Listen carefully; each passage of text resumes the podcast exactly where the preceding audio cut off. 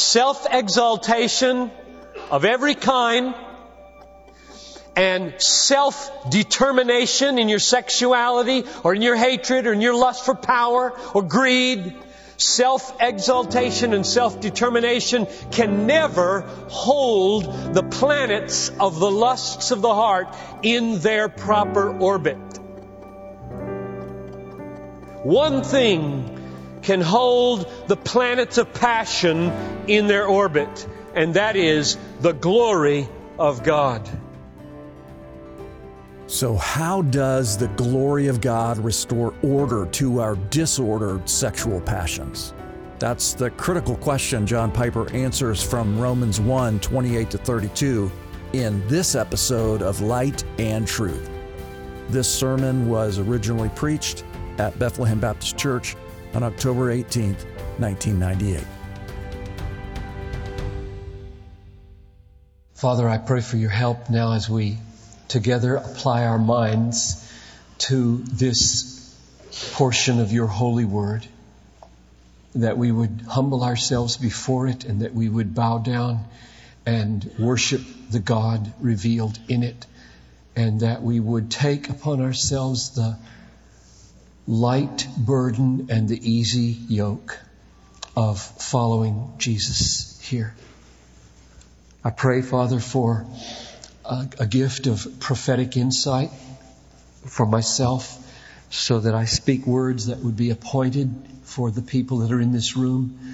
And I ask, Father, that you would protect me and us from error and that you would fill us with love and that you would fill us with truth and that you would fill us with courage and boldness and righteousness and that you would work a reordering of our sexual lives wherever that's needed to the glory of your Son. Thank you so much for your promise to never leave us or forsake us, but to help us. I pray in His name, Jesus. Amen. Now, I confess that my main aim here is not to persuade you that homosexuality is wrong. It is wrong to do homosexual acts. But you can believe that and not be a Christian. So what does it profit if you know everything in the world that's wrong and lose your soul? My aim is a lot higher than that. My aim is to alter the way you see reality and to put God and His glory back at the center of reality. The universe of your soul and the universe of society and the universe as a whole was made to have the glory of God as its center. With all of the planets of our passions orbiting in their proper place, held there by the gravity of the glory of God. So my aim is to reestablish the centrality of the glory of God at the center of the solar system of your soul and of this society. That's my aim. The murder of Matthew Shepard in Laramie, Wyoming was committed by men who exchanged the centrality of God's glory for the satellite of self-exaltation. And self-exaltation of every kind and self-determination in your sexuality or in your hatred or in your lust for power or greed self-exaltation and self-determination can never hold the planets of the lusts of the heart in their proper orbit. One thing can hold the planets of passion in their orbit, and that is the glory of God. I saw this this week as I read the news and listened. In Romans 1, 28 to 29, you might want to look at that. Verse 28, just as they did not see fit to, to acknowledge God any longer, in other words, they, they didn't approve to have God in their knowledge any longer, God gave them over to a depraved mind to do those things which are not proper, being filled with all unrighteousness, wickedness, greed, evil, full of envy, murder. So there's the answer. Murder. Where does murder come from? Murder comes from a mind that no longer wants God butting in. No longer has God as the sun in the solar system of its manifold passions, holding them all in perfect orbits of beauty by his immense weight and gravity. But have sold him out. You see it in verse 23 they exchanged the glory of God for images. You see it in verse 25. They exchanged the truth of God for a lie. And then you see it again in verse 28. They don't want God in their knowledge anymore. And from that root flows all the disorders of the universe. All of them. All the disorders come. Sexual, social, physical, emotional, they come from the exchange of the glory of God for other things.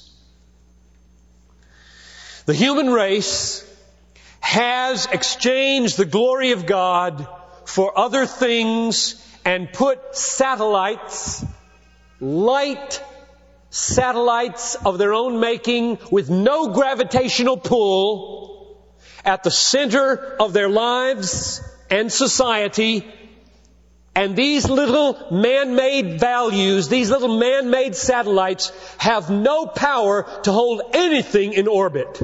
Everything is flying out of orbit into destruction in our society and in our own souls where God Almighty and His glory has been replaced. That's the point of this text. That's the point of last week's message. That's the point of this message. That's the point of every message I preach. Wherever the glory of God is displaced by human creations or human beings, the passions of life, the values of life disorder and eventually fly into oblivion and self-destruct this disordering that comes from the removal of the sun of the glory of God from the center of the soul and the center of society, when you remove the weight of the glory of God and put weightlessness in little man-made satellites at the center, the disordering of the solar system of the soul is a judgment from God. Every time this text says that humans exchange the glory of God, it follows it by saying God gives them over. God gives them over to the disordering of the solar system of their sexual lives and every other branch of their lives. Verse 24, let's just see these three again. Verse 24, therefore God gave them over in the lusts of their heart to impurity so that their bodies would be dishonored. That's a judgment from God that our bodies would be dishonored in our fornications and adulteries and homosexual activities. Verse 26, for this reason God gave them over to degrading passions. And then he articulates in verses 26 and 27 what those are. Then in verse 28, a third time, God gave them over to a depraved mind to do those things which are not proper. And what he means by those things which are not proper are what we've seen sexually in the first several verses. And then next week we're going to move into the next text and we'll see 21 more sins listed in verses 29, 30, and 31 that flow from the exchange of the glory of God for other things. And nobody escapes those 21. Nobody. Heterosexual, homosexual, male, female, old, young, religious, irreligious, they're all there. We're all there. As it says later, chapter 3 verse 9, both Jews and Greeks all are under sin as it is written, there is none righteous, no, not one. The root of all our problems, underline the word all. I mean it without exception. The root of all human problems is the exchange of the glory of God for other treasures. And God hands us over to the fruit of that exchange in 10,000 troubles in our lives. The effect of those 10,000 troubles should be repentance and worship, not rebellion and atheism. And what a tragedy that all the 10,000 troubles into which God hands us because of our exchanging His glory for other things would cause many people to deepen their guilt rather than fleeing from it by rebelling against the God who brought it upon them. Even physical diseases and natural calamities are owing to this judgment of God, which is very relevant now as we talk more in detail about the origins of homosexuality. I don't think anybody knows to what degree homosexuality is rooted in genetic or hormonal conditions. What would it imply if it was proven, as it may well be proven, that there is a genetic predisposition to homosexual behavior? Now, the answer is, is that it would prove very little morally. If nature itself is disordered because of our sin. And if nature itself, from the genetic DNA up, must be redeemed and fixed in its brokenness, to locate the origin of anything there proves nothing with regard to its moral standing among us. Now I want you to turn to chapter 8 while I lay the biblical foundations for this because this is of massive importance, not just with regard to homosexuality, but with regard to all of life and its terrible troubles and pain and burdens and tragedies and calamities. I want you to I, said at the beginning, my aim is to change the way you see reality. Well, I tell you, Romans 8, 20 to 23 is a massive worldview changer. So I hope that God will grant you the grace to be open to these four verses and let the massive truth deliverance from God land in you, on you, take root in you, and help you understand the origins of all disorderings in your life. Wherever you are disordered, and everybody is disordered. Okay? Verse 20 of Romans 8. The creation was subjected to futility, not willingly, but because of him who subjected it in hope. Now stop there and think with me. Creation, all creation from the galaxies to the atom has been subjected to futility. Things don't work the way they were originally designed to work. They break and they're futile. Kidneys break. Mental stability breaks. Sexual ordering breaks. Winds, rains, rivers, volcanoes, bacteria, viruses, Swissair jet electrical wiring, brake linings, Heart attacks in 86 year old men driving through crosswalks while blind students are crossing the street. Wild white blood cells, trisomy of the 21st chromosome. 10,000 heartaches in a fallen world. Creation was subjected to futility. Question. By whom? Let's read the answer at the end of verse 20. By him who subjected it in hope. Now that's not man, and that's not Satan. That's God. God subjected creation to futility because of the exchange of the glory of God for our own wisdom when Adam and Eve sinned. And the point of this futility that we see in our own bodies, in our own families, in our own children, in our own society, in our own broken cars and plumbing and nature. The point of all that futility is to dramatize the horror of the exchange. If you look around on this world and you want to scream at the pain and the suffering, scream at your sin.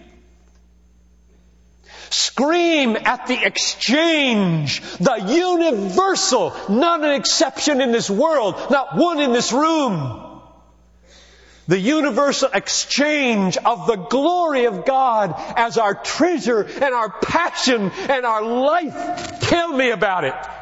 Tell me about your home life. Tell me about your love of Christ. Tell me about how you're rearing your children. Tell me about your love of money. Tell me about how you've got it all together and Christ is supreme in your life at the center, holding all the planets of your passions in perfect orbit. Tell me about it and I'll rip this page out of my Bible.